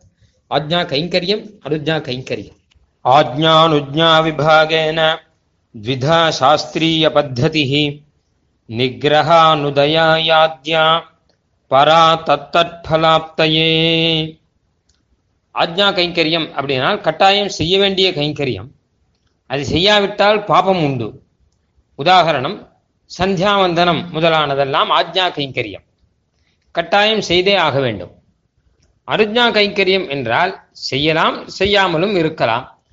செய்தால் விசேஷம். எம்பெருமானுக்கு குடை போடுதல் சாமரம் பிடித்தல் வேதபாராயணம் செய்தல் பிரதட்சிணம் செய்தல் தீவட்டி பிடித்தல் தீபமேற்றுதல் முதலான அனுஜ்ஞா கைங்கரியங்கள் பல உள்ளன. நம் விருப்பப்படி செய்யலாம். செய்தால் ஆனந்தம் நமக்கு. இப்படியாக ஆஜ்ஞா கைங்கரியம் என்றும் அனுஜ்ஞா கைங்கரியம் என்றும் ரெண்டு இருக்கு. இந்த ரெண்டுலேயுமே முக்கியமானது கோபம் கூடாது போட்டி கூடாது என்பது. அனுஜ்ஞயா பிரவருத்தேபி கிரம கோபாதி சம்பவே ஆஜ்ஞாதிக்கிரம தோஷம் சியாத் நம் இஷ்டப்படி செய்யச்சியும் அனுஜா கைங்கரியம் பண்ணச்சியும் கோபங்கள்லாம் வந்ததுன்னா அப்போ தோஷம் அப்படின்னு சாதிக்கிற இதே மாதிரியாக பலவிதமான கைங்கரியங்களை நாம் செய்ய வேண்டிய விஷயத்தை எல்லாம் எடுத்து சொல்லுகிறார். குறிப்பாக சுவாமி எம்பெருமானார் பகவத் ராமானுஜர் திருநாட்டுக்கு எழுந்துள்ள போது பக்கத்திலே இருக்கக்கூடிய தமது சிஷ்யர்களுக்கு சில வார்த்தைகள் அருளி செய்தாராம். அந்த வார்த்தைகளை எல்லாம் சுவாமி வேதாந்த தேசிகன் ஸ்ரீமத் ரகசிய திரைசாரத்திலே காண்பித்திருக்கிறார். அதில் இங்கே இருந்த நாள் பன்னலாம் கைங்கரியம் அஞ்சு உண்டு. அவையாவன பாஷ்யத்தை வாசித்து பிரவர்த்திப்பித்தல். அதுக்கு யோக்கியதை இல்லையாகில் அருளிச் செயலை கேட்டு பிரவர்த்திப்பித்தல். அதுக்கு யோக்கியதை இல்லையாகில் உகந்தருளின திவ்ய தேசங்களுக்கு அமுதுபடி சாத்துப்படி திருவிளக்கு திருமாலைகளை உண்டாக்குதல். அதுக்கு யோக்கியதை இல்லையாகில் துவயத்தினுடைய அர்த்தானுசந்தானம் பண்ணுதல். அதுக்கு யோக்கியதை இல்லையாகில் என்னுடையவன் என்று அபிமானித்திருப்பான். ஒரு ஸ்ரீ வைஷ்ணவனுடைய அபிமானத்திலே ஒதுங்கி வர்த்தித்தல் செய்யலாம். அப்படின்னு அழகாக சாதிக்கிறார் ஸ்ரீபாஷ்யத்தை வாசித்து பிரவர்த்தன மரணம் இதுதான் பிரதானமான கைங்கரியம். அருளிச்செயல் ஆழ்வார் பாடல்களை நாம் வாசித்து பிரவர்த்தன மரணம் இது இரண்டாவது. மூன்றாவதாக திவ்ய தேசங்களிலே கோயில்களிலே பெருமாளுக்கு கைங்கரியம் செய்யுதல். நான்கதா நான்காவதாக துவயமந்திர அர்த்தானுசந்தானம் செய்தல். ஐந்தாவதாக ஒரு ஸ்ரீவைஷ்ணவன் பக்கலிலே ஒதுங்கி வர்த்தித்தல் என்பதாக ஐந்து கைங்கரியத்தை எம்பெருமானார் தம் சிஷ்யர்களுக்கு சாதித்து கொடுத்தாராம். இப்படியெல்லாம் நாமும் செய்யலாம் அப்படிங்கிறதாக சுவாமி தேசியன் சாதிக்கிறார். ஆனா இதெல்லாம் செய்ய முடியலையே அப்படின்னா செய்ய முடியாததுக்கு காரணம் என்ன? அர்த்தகாமங்களில் பிராவண்யம். பைசா. பைசாவுக்காக ஆசைப்பட்டு சில சமயம் செய்ய முடியாமல் போகும். அப்படி இல்லாட்டா சில போகங்களுக்காக ஆசைப்பட்டு செய்ய முடியாமல் போகும். ஆனால் பைசாவுக்காகவோ போகத்துக்காகவோ ஆசைப்பட்டு நாம் ஸ்ரீ வைஷ்ணவர்களை விட்டுட்டோம் அப்படின்னு வச்சுக்கோங்க அப்போ எம்பெருமான் நம்மளை கை விட்டுடுவான். ஏன் அப்படின்னு கேட்டான்னா ஒரு ராஜா ஒருத்தன் இருக்கான். ராஜாவுனுடைய புத்திரனை நாம் ஆதரிக்க வேணும். ராஜாவுனுடைய புத்திரனை ஆதரிக்காமல் விட்டால் ராஜா வெறுத்துருவான் அதே போல எம்பெருமானுடைய புத்திரர்கள் போல ஸ்ரீ வைஷ்ணவர்கள் அவர்களை ஆதரிக்க வேண்டும். அதே போல ராஜமகிஷி ராஜாவுனுடைய பட்ட ராணி இருக்காளே அவள் மடிப்பிச்சை எடுத்தால் ராஜாவுக்கு தோஷம். அதுபோல நாமும் அர்த்த காமங்களுக்காக ஸ்ரீ விட்டுட்டு வேற யாரையாவது நாம் கூட்டு சேர்த்துண்டு அவர்களோடு இருந்தால் எம்பெருமான் நம்மை கட்டாயம் வெறுப்பான். முதலான விஷயங்கள் எல்லாம் நாம் தெரிந்து கொள்ள வேண்டும். இப்படியாக கிருத கிருத்தியனாக இருப்பவன் பலவிதமான கைங்கரியங்களை இங்கே இருந்த காலம் செய்து கொண்டு ஆனந்தமாக தன்னுடைய காரிய தன்னுடைய காலத்தை கழிக்க வேண்டும் என்பதாக சுவாமி தேசியன் அருளி செய்தவற்றின் சாரம். தெரியாமல் வரக்கூடிய பாபத்தை எம்பெருமான் மன்னித்து விடுவான். ஐயோ பாவம் தெரியாமல் செய்து விட்டான் என்று மன்னித்து விட்டு விடுவான். ஆனால் தெரிந்தே பாவம் செய்தால் எம்பெருமான் கட்டாயம் தண்டனை கொடுப்பான். இந்த விஷயத்தை ஸ்ரீபாஷ்யத்திலே சுவாமி ராமானுஜர் மிக தெளிவாக சாதித்திருக்கிறார். தினந்தோறும் நாம் செய்ய வேண்டிய கைங்கரியங்களை ஐந்தாக பிரித்து காண்பித்திருக்கிறார்கள். அபிகமனம் உபாதானம் இஜ்யா சுவாத்தியாயம் யோகம் என்பதாக. முதலிலே அபிகமனம் என்பது காலை எழுந்திருந்து ஸ்நான சந்தியாவந்தனங்கள் முதலானவற்றை செய்து எம்பெருமானை சென்று அடைதல் சரணாகிதி செய்தல். இரண்டாவது உபாதானம் என்பது எம்பெருமான் திருவாராதனத்துக்காக புஷ்பங்கள் சந்தனங்கள் முதலியவற்றை சேர்த்தல் தளிகை தயார் செய்தல். அதுபோல மனத்தளவிலே காலக்ஷேபம் செய்து மனசை தூய்மையாக்கி எம்பெருமானுடைய திருவாராதனத்துக்கு ஏற்றபடி செய்து கொள்ளுதல். மூன்றாவது இஜ்யா என்பது எம்பெருமானுக்கு திருவாராதனம் செய்து அந்தர்யாமிக்கும் நிவேதனம் செய்து தானும் அதை உண்ணுதல். நான்காவது சுவாத்தியாயம் என்பது எம்பெருமானுடைய விஷயங்களான ஸ்தோத்திரங்களை பாராயணம் செய்தல் வேத பாராயணம் ஸ்ரீமத் ராமாயணம் திவ்ய பிரபந்தம் ஸ்தோத்திரங்கள் முதலிய பாராயணம் செய்து காலத்தை கழித்தல். ஐந்தாவது யோகம் என்பது இரவிலே செய்ய வேண்டிய சந்தியாவந்தனம் முதலான காரியங்களை செய்து முடித்துவிட்டு எம்பெருமானை குறித்து யோகம் செய்து பின் உறங்குதல். இப்படியாக நம் வாழ்க்கையை நாம் அமைத்துக் கொள்ளலாம். இதில் முக்கியமானது எம்பெருமானுக்கான ஆராதனம். அந்த ஆராதனத்துக்கு தேவையாக அபிகமனம் உபாதானமும் முன்னாடி வரும். பின்னாடி ஆராதனம் செய்த பின் செய்ய வேண்டியது பின்னாடி வரும். இப்படியாக வாழ்க்கையிலே நாம் நாள்களை கழிக்கும் விதம். எம்பெருமானை வாசித்தும் கேட்டும் வணங்கி வழிபட்டும் பூசித்தும் போக்கினேன் போது என்று ஆழ்வார் சொல்லுகிற ரீதியிலே பல ரீதியாக எம்பெருமானுக்கு கைங்கரியம் செய்து நாம் போது போக்கலாம். அதற்கு தான் காலக்ஷேபம் என்று பெயர். காலக்ஷேபம் என்றாலே பொழுதுபோக்கு என்றுதானே அர்த்தம். பொழுதுபோக்குன்னா என்ன அர்த்தம் அப்படின்னு கேட்டா ஒரு சாதனமா செய்யல ஏதோ டைம் பாசிங்காக பொழுதுபோக்குக்காக செய்யறா. ஒரு விளையாட்டே இருக்குன்னு வச்சுப்போம். ஒரு விளையாட்டை சீரியஸா விளையாடுறதுங்கிறது வேற பொழுதுபோக்குக்காக விளையாடுறது அப்படிங்கிறது வேற. சீரியஸாக விளையாடும் போது அதுல ஏதாவது பலன் இருக்கும். நிறைய லாபம் இருக்கும் பைசா இருக்கும். இந்த விளையாட்டில் ஜெயிச்சால் இந்த பைசா இந்த விளையாட்டில் ஜெயிச்சால் இந்த புகழ் அப்படிலாம் இருக்கும். பொழுதுபோக்குக்காக விளையாடும் போது ஒரு பலனும் இருக்காது. விளையாடுவதே பிரயோஜனம். அந்த ரசமே தான் பிரயோஜனம். அதே போல எம்பெருமானுக்காக கைங்கரியங்களை நாம் செய்வதெல்லாம் காலக்ஷேபம் பொழுதுபோக்கு எல்லாம். இதன் மூலம் ஒன்றை நாம் எதிர்பார்ப்பதில்லை. நான் இந்த காரியத்தை செய்கிறேனே இந்த கைங்கரியம் செய்கிறேன் எனக்கு இந்த பலம் வேணும் அப்படின்னா அப்ப அது உண்மையான உயர்ந்த கைங்கரியமாக ஆகாது. ஒரு பலனையும் எதிர்பார்க்காமல் எம்பெருமானுடைய பிரீத்தியே பலனாக தான் பலனை எதிர்பார்க்காமல் பொழுதுபோக்குக்காக அதை செய்கிறார். எப்படியானால் ஒரு நதியை கடக்கணும். கடந்து அக்கறைக்கு போகணும். ஓடம் வரணும். ஓடம் அக்கறைக்கு போயிருக்கு இப்பதான். இவன் நதியை கடக்கணும்னு போனவன் பார்த்தான் கரையில ஓடம் இல்லை. ஓடம் எங்கேயும் கேட்டா அக்கறைக்கு போயிருக்குன்னா அது வர்ற வரைக்கும் காத்துன்னு இருக்கலாம் அப்படின்னு காத்துன்னு இருக்கான் அந்த சமயத்திலே நாலு பேர் சேர்ந்தார்கள். நாம் விளையாடுவோம் அப்படின்னார்கள். சரி என்று சொக்கட்டான் விளையாட ஆரம்பித்தார்கள். அவர்கள் விளையாடுவது பொழுதுபோக்குக்கான விளையாட்டு. அப்படி அந்த ஓடம் வந்த உடனே விளையாட்டை கலைச்சிட்டு அவர்கள்லாம் ஓடத்தை பிடிச்சின்னு போயிடுவான். அதே மாதிரி நாமும் சம்சாரத்தை கடக்க போகிறோம். எப்படியும்? எம்பெருமான் அப்படிங்கிற ஓடத்தை வச்சுன்னு சம்சாரத்தை கடக்க போகிறோம். அந்த ஓடம் நம்மளை கூட்டு கொண்டு போக வரும் கடைசியிலே. அது வரும் வரை பொழுதுபோக்குக்காக நாம் ஏதாவது விளையாடலாம். அதுதான் பகவத் கைங்கரியம் அப்படிங்கிறது. அந்த விளையாட்டு சீரியஸான விளையாட்டு அல்ல. பொழுதுபோக்குக்கான விளையாட்டு என்பது நமக்கு தெரியும் அல்லவா? இந்த ஒரு உதாரணத்தை சுவாமி தேசிகனே அழகாக சாதித்தருளுகிறார். இப்படி ஐந்து விதமாக எம்பெருமானுக்கு கைங்கரியம் பண்ணலாம் காலையிலிருந்து ஆரம்பித்து சாயங்காலம் வரை என்பதாக பார்த்தோம். இரவிலே தூங்கும்போது கூட அதுவும் ஒரு கைங்கரியம் ஆயிடும்.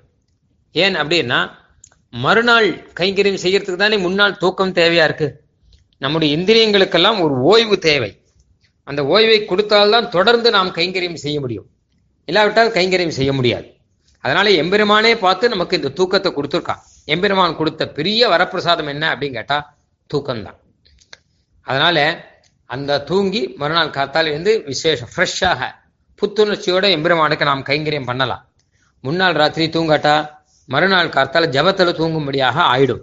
அப்படி இல்லாமல் எம்பெருமானே நமக்கு அந்த உறக்கம்ங்கிற ஏற்பாடு பண்ணிருக்க அப்படின்னால அதுவும் அந்த உறக்கமும் கூட எம்பெருமானுடைய கைங்கரியமே என்பதாக தெரிந்து கொண்டு நாம் அழகாக ராத்திரியிலே சமயத்திலே உறங்கி சமயத்திலே எழுந்து எம்பெருமானுடைய கைங்கரியத்தை விடாமல் நாம் செய்து கொண்டு இருக்கலாம். இதுல இன்னொரு முக்கியமான விஷயத்தை சுவாமி சாதிக்கிறார். அபராத பரிகார அதிகாரம் என்கிற அதிகாரத்திலே. கைங்கரியம் செய்யும் போது அதில் அபராதம் கலக்கக்கூடாது. அபச்சாரம் கலக்கக்கூடாது. குறிப்பாக பாகவத அபச்சாரம் கலக்கவே கூடாது. பாகவத அபச்சாரம் பட்டால் பகவான் நம்மை வெறுப்பான் பகவான் தானே பாகவதர்களிடம் நம்மை ஈடுபடும்படி ஏற்பாடு பண்ணி வைத்திருக்கிறான் எம்பெருமான் சொல்றான் மம மத்பக்த பக்தேஷு பிரீத்திகி அத்தியதிகா பவேத். எனக்கு என் பக்தர்களை காட்டிலும் என் பக்தர்களுடைய பக்தர்களிடத்தில் பிரீத்தி அதிகம் என்பதாக எம்பெருமானே சொல்லியிருக்கான் எப்படியானால் ஒரு ராஜாவுக்கு தனக்கு வேண்டியவர்களை காட்டிலும் தன் குழந்தைக்கு வேண்டியவர்கள் யாராவது இருந்தாலும் அவளை ராஜாவுக்கு ரொம்ப பிடிக்கும். அதே போலதான் இதுவும். அதனால பகவானை சேர்ந்த பக்தர்களான பாகவதர்கள் அவர்களிடம் மரியாதையோடு நடந்து கொள்ள வேண்டும். அவர்களிடம் அபசாரப்படக்கூடாது. அதனால பாகவத அபசாரம் கட்டாயம் தவிர்க்க வேண்டும். இது தவிர என்னென்ன பாபங்கள் இருக்கோ எதுவுமே செய்யக்கூடாது. சரணாகதி பண்ணுவான் பாபம் செய்யக்கூடாது. பாபம் செஞ்சா என்ன ஆகும் சரணாகதி பலிக்காதா? சரணாகதி தான் கட்டாயம் மோட்சத்தை கொடுக்க போறதே. அப்புறம் நான் பாபம் செஞ்சா என்ன? அப்படின்னு கேட்கக்கூடாது. பாபம் செஞ்சால் கட்டாயம் அதற்கான பலன் வரத்தான் வரும். பாபத்திலே ரெண்டு விதம் இருக்கு. தெரிஞ்சு செய்யற பாபம் தெரியாத செய்யற பாபம். உதாரணமாக அகத்திலே ஒரு குழந்தை இருக்கிறது. அந்த குழந்தை மாவு டப்பாவை உருட்டி உடம்பு மேல மொத்தமும் மாவாக்கிண்டு கீழே தரையெல்லாம் மாவாக்கி விளையாடுத்துன்னு வச்சுப்போம். அவ அம்மா பார்த்தா ஐயோ இப்படி மாவெல்லாம் இது உருட்டி இருக்கே அப்படின்னு நினைப்பாள். பக்கத்துல நாலு பேர்கிட்ட பெருமையா சொல்லுவா இது என்ன பண்ணிட்டு தெரியுமோ நான் மேல மாவு டப்பா வச்சுட்டு இருந்தேன். மெதுவா எப்படியோ ஏறி எடுத்து உருட்டி உடம்பெல்லாம் மொத்தமும் மாவு அப்படின்னு சொல்லுவா. பெருமையாக சொல்லுவாள். இதே காரியத்தை மாவு டப்பா உருட்டுற காரியத்தை அந்த ஆத்து மாமா செஞ்சா வெறும இருப்பாளோ? ஏன் அப்படின்னு கேட்டான்னா குழந்தை தெரியாமல் செய்கிறது. தெரியாமல் செய்கிற பாபங்கிறது சில சமயம் பெரிய காரியமாவே தோணாது. ஆனா தெரிஞ்சே செஞ்சுட்டோம்னு வச்சுக்கோங்க அது மன்னிக்க முடியாததாக ஆகிவிடும். எம்பெருமானும் தன்னுடைய பக்தர்களை குழந்தைகள் போல பார்க்கிறார். அதனால தெரியாம பண்ணிட்டா எம்பெருமான் வந்து கண்டுக்காம விட்டுடுவானாம். அவிஜாதா அப்படின்னு திருநாமம் எம்பெருமானுக்கு. அவிஜாதா சஹசிராம்சுர் விதாதா கிருத்தலக்ஷணா அப்படின்னு சகஸ்திரநாமத்தில் வருது. அவிஜாதானா தெரியாதவன். கண்டும் கண்டுக்காதவன் கண்டுகொள்ளாதவன் என்று அர்த்தம். இந்த பாபங்களை. ஆனால் சரணாகதி செய்தவன் என்ன பண்ணணும் என்று கேட்டால் தெரிந்தே பாபம் செய்தால் எம்பெருவான் மன்னிக்க மாட்டான் என்பதால் பாபத்தை தவிர்க்க வேண்டும். கட்டாயம். முன்னடி பார்த்து நடக்க வேண்டும் என்பதாக சுவாமி தேசியன் சாதிக்கிறார். முன்னடி பார்த்து நடக்கணும். புத்தி பூர்வமான அபராதங்கள் தெரிஞ்சே செய்யும் பாப்பங்கள். இந்த தெரிஞ்சே பாப்பம் செஞ்சுட்டா அதுக்கு என்ன பண்றது? அப்படின்னா பல வழி இருக்கு. ஒரு ஒரு வழியா பார்த்தோம்னா முதல் வழின்னு பார்த்தா என்ன கேட்டா சரணாகதி பண்ணவன் தெரிஞ்சே பாப்பம் செய்ய மாட்டான்ங்கிறது தான் முதல் வழி. ஏன்னா சரணாகதி பண்ணவன் எம்பெருமானிடம் ஆத்மாவை ஒப்படைத்தவன் எப்படி பாப்பம் செய்வான்? சாஸ்திரப்படி தானே அவன் நடப்பான். அதனால தெரிஞ்சே பாப்பம் செய்ய மாட்டான். இல்ல ஏதோ பிரகிருதி வசத்தினாலே செய்துட்டான் அப்படின்னா பின்னாடி அதற்காக வருத்தப்பட்டு இவன் பிராயஷ்சித்தம் செய்து விடுவான். இல்ல இன்னும் மோசமான ஆளா இருக்க அப்படின்னாலே பிராயஷ்சித்தமும் செய்யல அப்படின்னா அப்ப எம்பெருமானே இவனுக்கு தண்டனையை கொடுத்து அந்த பாபத்தை சரியாக்கி விடுவான். கடைசியில மோட்சம் கிடைச்சு அதாவது இவனுடைய பாபமானது மோட்சத்துக்கு தடையாகணும். அது தடையாக விட்டாமல் எம்பெருமான் ஏதோ ஒரு வழி பண்ணுவான். ஒன்று அவனுக்கு நல்ல புத்தியை கொடுத்து அவனை திருத்தி அவனை வந்து பரிகாரம் பண்ண வைப்பான். அப்படி அவன் திருந்தலைன்னா எம்பெருமான் தானே அவனுக்கு தண்டனையை கொடுத்து அந்த பாபத்துக்கான பலனை அனுபவிக்க வச்சிருவான். பிறகு அவனுக்கு மோட்சமும் கொடுத்து விடுவான் என்பதாக இருக்கு. அதனால அந்த எம்பெருமான் கொடுக்கக்கூடிய அந்த தண்டனை இருக்கு இல்லையா? அதற்கு லகு சிக்ஷா என்று பெயர். சிறு தண்டனை. ரொம்ப பெரிய அளவுல தண்டனை எல்லாம் கொடுக்க மாட்டான். சின்ன அளவுல தண்டனை கொடுப்பானாம்.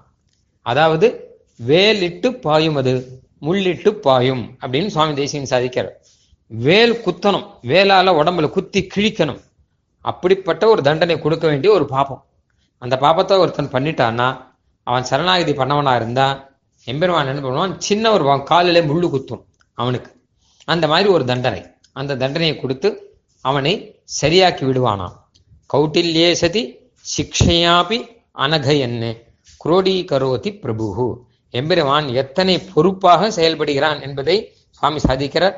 இவன் பாப்பத்தை எல்லாம் தான் கணக்கு வச்சுண்டு அதுக்கு தான் ஏதோ பிராயச்சித்தம் பண்ற மாதிரி அவனுக்கு நல்ல தண்டனை எதுங்கிறத பார்த்து அவனுக்கு கொடுத்து கடைசியில் அவனை கூட்டுன்னு போறானா எம்பெருமானே பிராயச்சித்தம் பண்ற மாதிரி இருக்கு. இவன் பாவத்தை போயிட்டு பேசாத போயிடுவான். ஆனா எம்பெருமான் அதை கலக்க வச்சு அதுக்கு பிராயச்சித்தமாக ஏதாவது ஒன்று இவனை பண்ண வச்சோ இல்ல சிக்ஷை கொடுத்தோ இவனை கூட்டுக்க வேண்டியதாக இருக்கு. ஆக முக்கியமான விஷயம் என்ன கேட்டான்னா அபராத பரிகார அதிகாரத்தில் சொன்ன விஷயம் என்ன கேட்டா அபராதத்தை பரிகாரம் பண்ண வேண்டும். அபராதத்தை செய்யக்கூடாது. செய்தாலும் பிராயசித்தம் செய்ய வேண்டும் என்பதாக முக்கியமான விஷயம்.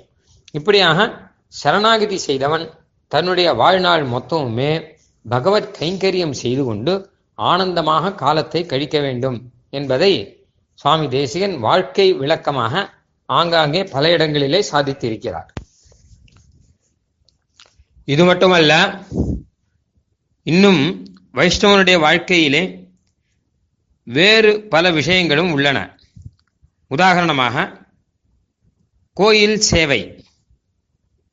ஸ்ரீ வைஷ்ணவத்தின் முக்கிய அம்சமான ஒன்று தினமும் கோயிலுக்கு போய் பெருமாள் சேவிக்க வேண்டும் என்பது.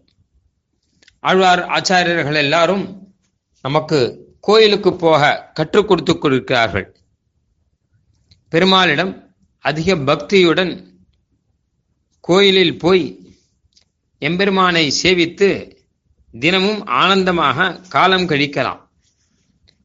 பெருமானுடைய திருவேணியை அர்ச்சா திருவேணியை நாம் சேவித்தால் நம்மளுடைய பாவங்கள் எல்லாம் தொலையும் என்பதாக சாஸ்திரங்கள் சொல்லுகின்றன. ఆపీఠాత్ మౌలిపర్యంతం పశ్యత புருஷோத்தமம் பாதகானி ஆசு நஷ்யந்தி கிம் புனஸ்து உபபாதகம் என்பதாக சொல்லுகிறார்கள். சுவாமி தேசிகன் சொல்லும்போது தினமும் காலையிலே சந்தியாவந்தனம் செய்து முடித்துவிடன் கோயிலுக்கு போய் பெருமாள் சேவிக்க வேண்டும் என்பதாக சாதிக்கிறார். அல்லது சிலர் சாயங்காலத்திலே போவதுண்டு. கோயிலுக்கு போகும்போது தூயோமாய் வந்து நாம் தூமலர் தூவி தொழுது என்பதாக ஆண்டாள் சொல்லுகிற ரீதியிலே தூயவர்களாக வர வேண்டும். சுத்தமாக குளித்துவிட்டு திருமணிட்டு கொண்டு நல்ல வஸ்திரத்துடன் கை கால் அலம்பிக்கொண்டு ஆச்சமனம் செய்து வர வேண்டும். அனாச்சாரம் இல்லாமல் போக வேண்டும். முக்கியமாக மனசிலே தூய்மை வேண்டும். காம குரோத லோப மத மாத்சல்யங்களை எல்லாம் தவிர்த்துவிட்டு எம்பெருமானிடம் பக்தியுடன் போய் பெருமாள் சேவிக்க வேண்டும். கோயிலிலே செய்ய வேண்டியவை பெருமாள் சேவை பிரதட்சிணம் பிரணாமம் தியானம் ஜபம் ஸ்தோத்திரம் நாமகீர்த்தனம் மற்றும் பல கைங்கரியங்கள். பிரணாமம் என்று சொல்லும்போது அதிலே பலவிதமான பிரணாமங்கள் உண்டு. கை கையை தலைக்கு மேல் கூப்பி தலை வணங்கினால் அதற்கு மஸ்திஷ்க பிரணாமம் என்று பெயர். சம்புட பிரணாமம். அதாவது தன் நெஞ்சுக்கு நேரே கையை கூப்பிக்கொண்டு நிற்றல் பிரஹ்வாங்க பிரணாமம். அதாவது தன் உடலை வணங்குதல். உடலை வணக்கி சேவித்தல். பஞ்சாங்க பிரணாமம். அதாவது பெண்கள் சேவிக்கிற முறையிலே இரண்டு கால்கள் இரண்டு கைகள் மற்றும் தலை ஆகியவை தரையில் படும்படி சேவித்தல். அஷ்டாங்க பிரணாமம் தலை மார்பு பாதம் முழந்தாள் கை எல்லாம் தலையில் பட மனசு வாக்கு கன்னம் என்று சேர்த்து எட்டு அங்கங்களால் சேவித்தல். தண்டவட் பிரணாமம் ஒரு நீளமான தடியை தரையில் போட்டால் எப்படி மொத்த தடியும் விழுமோ அதே போல பகவானையோ பெரியவர்களையோ பார்த்தால் உடனே தரையில் மொத்தமாக விழுந்துவிட வேண்டும் என்பது தண்டவட் பிரணாமம். இப்படி பலவிதமான பிரணாமங்கள் சேவித்தலிலே பலவிதம் இருக்கின்றன. இதையெல்லாம் ஆகமங்கள் சொல்லி இருக்கின்றன இதுல மொத்த உடம்பும் சேர்த்து வணங்கி சேவிப்பது அழகானது. தாசர்களான நமக்கு ஏற்றது. அதை செய்ய முடியாத போது சுருக்கி மற்ற பிரணாமங்களை செய்யலாம். என்பதாக சுவாமி சாதித்திருக்கிறார். அதுபோல அஞ்சலி. அஞ்சலி என்றால் கை கூப்புதல். கை கூப்பும் போது இரண்டு கைகளாலும் கை கூப்ப வேண்டும். ஒரு கையால் கை கூப்பக்கூடாது என்பதாக சாஸ்திரம். யாராவது ஒருவன் எப்போதாவது ஒரு முறை பகவானை குறித்து ஒரு அஞ்சலியை செய்தால் கூறும் அவனுக்கு அப்போதே அசுபங்கள் விலகும். சுபங்கள் வளரும். ஒரு குறைவும் வராது என்பதாக ஆளவந்தார் சாதித்திருக்கிறார். ததங்கிரிம் உத்திஷ்ய கதாபி கேனச்சித் யதா ததாவாபி சகட் கிருதோஞ்சலி ததைவ முஷ்ணாத்யசுபான்யசேஷதா சுபானி புஷ்ணாத்தி நஜாத்து ஹீயதே. இந்த அஞ்சலிக்கு வியாக்கியானமாக அஞ்சலி வைபவம் என்கிற கிரந்தத்தை சுவாமி தேசிகன் சாதித்திருக்கிறார்.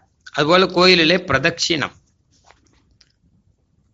பிரதட்சிண பிரணாமாம்ச யுக்மானேவச்ச காரியத்தின் சாஸ்திரத்தை எடுத்து இரட்டைப்படையிலே செய்யணும். ரெண்டு நாலு ஆறு. இப்படிதான் பிரதட்சணமோ பிரணாமமோ செய்யணும் என்று சாஸ்திரம்.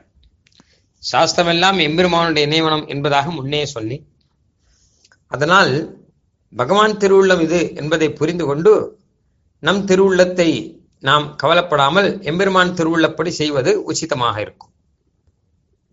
அதுபோல கோயிலிலே பெருமாள் பிரசாதம் என்பதாக தீர்த்தம் மஞ்சள் காப்பு சந்தனம் குங்குமம் புஷ்பம் துளசி மாலை பழம் இன்னும் பிரசாதம் எல்லாம் கொடுப்பார்கள். அவற்றையெல்லாம் நாம் வணங்கி ஏற்றுக்கொள்ள வேண்டும். பெருமாளுடைய திருமஞ்சன தீர்த்தத்தை நாம் பக்தியுடன் ஏற்று பகவானை நினைத்து தலையில் தெளித்து கொண்டாலே எல்லா பாவங்களும் போகும். கங்கையில் ஸ்நானம் செய்து பலன் கிடைக்கும் என்றெல்லாம் சாஸ்திரங்கள் சொல்லுகின்றன.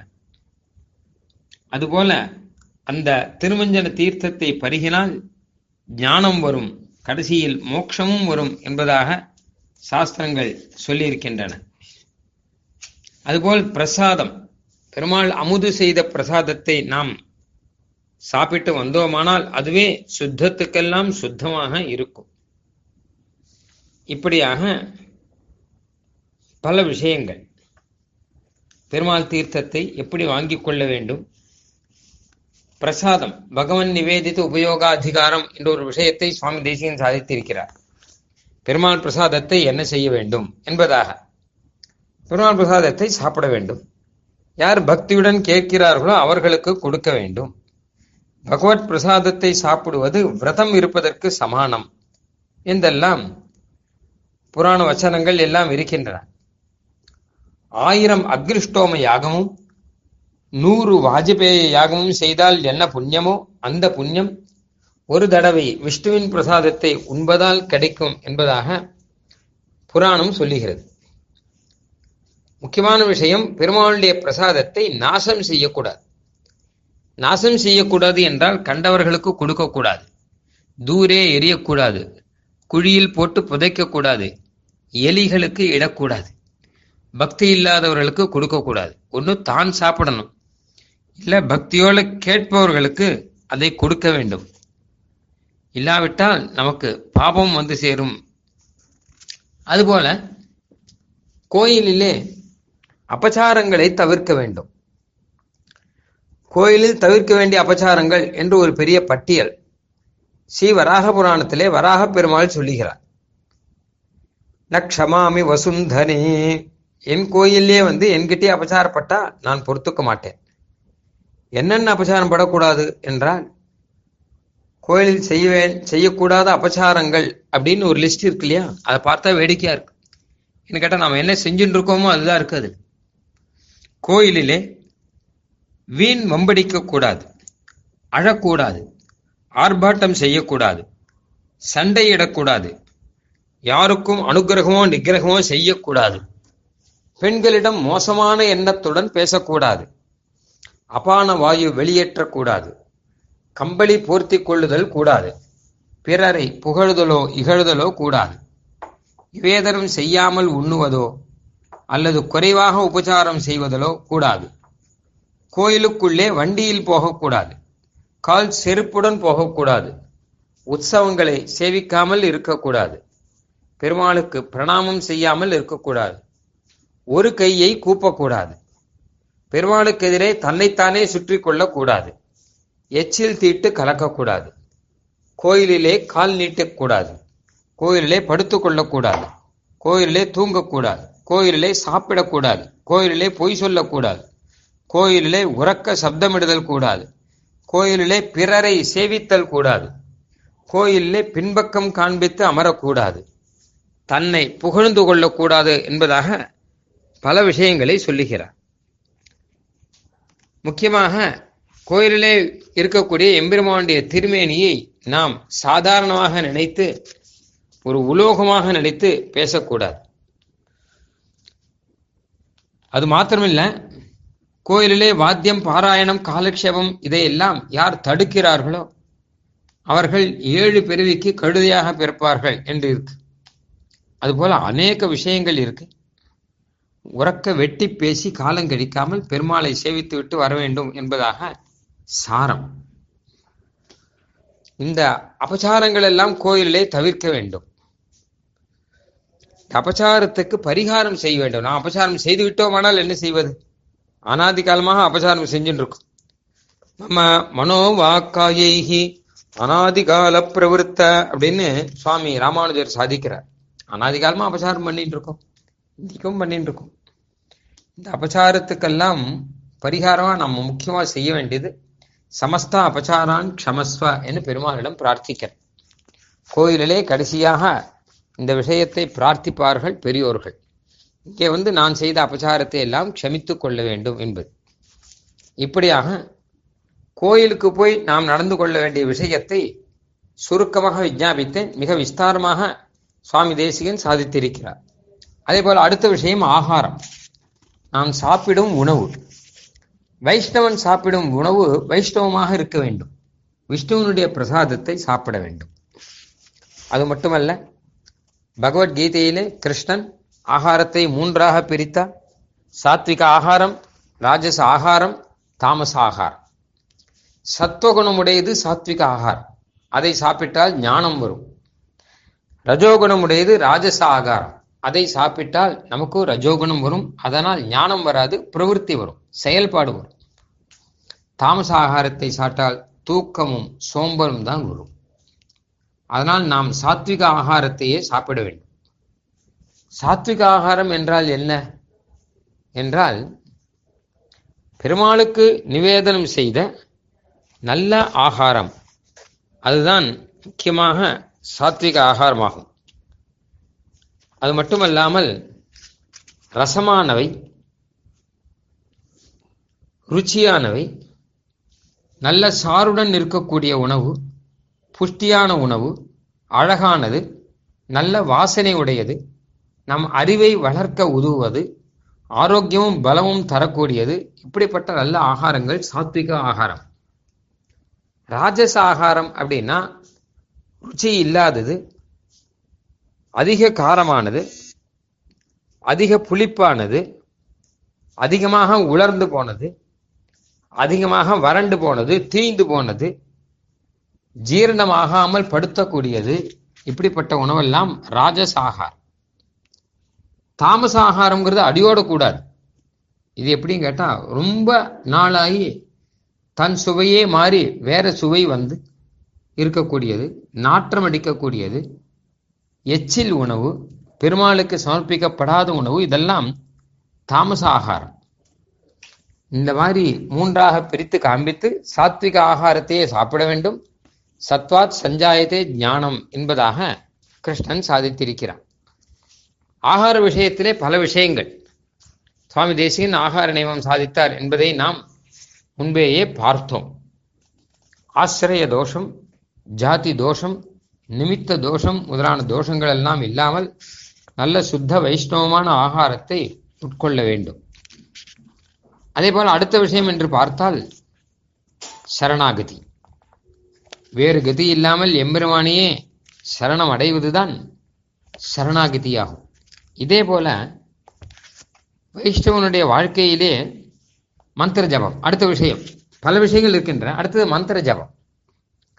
தினமும் சந்தியாவந்தனம் செய்து முடிந்தவிட திரு அஷ்டாட்சர ஜபம் துவய மந்திர ஜபம் சர்மஸ்லோக மந்திர ஜபம் துவாதசாட்சர மந்திர ஜபம் ஷடக்ஷர மந்திர ஜபம் இதையெல்லாம் செய்யலாம். இந்த மந்திரங்களை எல்லாம் ஆச்சாரியனிடம் உபதேசம் பெற்று பிறகு மந்திர ஜபத்தை செய்ய வேண்டும். தினமும் செய்ய வேண்டும். அந்த மந்திரங்களுக்கான அர்த்தங்களை புரிந்து கொள்ள வேண்டும். ஆச்சாரியனிடம் உபதேசம் கேட்டு பெற வேண்டும். இதற்காக பல கிரந்தங்கள் இருக்கின்றன. அந்த கிரந்தங்களை காலக்ஷேபமாக கேட்க வேண்டும் நாம். குறிப்பாக துவயமந்திரத்தை சொல்லும்போது துவயம் அர்த்தானுசந்தானேன சக சதா ஏவம் வக்தா என்பதாக கத்தியத்திலே அருளியபடி எப்பொழுதும் துவயமந்திரத்தை அர்த்தத்துடன் கூட அர்த்தத்தை நினைத்து துவயமந்திரத்தை சொல்லிக் கொண்டிருப்பது மிக விசேஷமானது. இப்படி வைஷ்ணவ தர்மங்கள் என்பதாக பல தர்மங்கள் இருக்கின்றன. சுவாமி தேசிகன் எத்தனையோ நூல்களிலே சாதித்திருக்கிறார். நாம் குறிப்பிட்ட பிரதானமான சில விஷயங்களை மாத்திரம் இங்கே பார்த்தோம். இன்னும் விரிவாக ஸ்ரீமத் ரகசிய திரைசாரத்திலும் சச்சரித்திர ரக்ஷை முதலிய நூல்களிலும் நாம் சேவிக்கலாம். கவிதார்க்கிக சிம்ஹாய கல்யாண குணசாலினே ஸ்ரீமதே வெங்கடேசாய வேதாந்த குரவே நமஹா. வாழ்க்கை விளக்கம் என்ற தலைப்பிலே உபன்யாசத்தை நாம் கேட்டோம். இத்துடன் ஸ்ரீ தேசிக விளக்கங்கள் என்ற தொகுப்பிலே உபன்யாசங்கள் நிறைவு பெறுகின்றன. அடுத்த வாரம் முதல் சுவாமி தேசிகன் சாதித்த கிரந்தங்கள் பற்றிய உபன்யாசத்தை நாம் கேட்டு மகிழலாம்.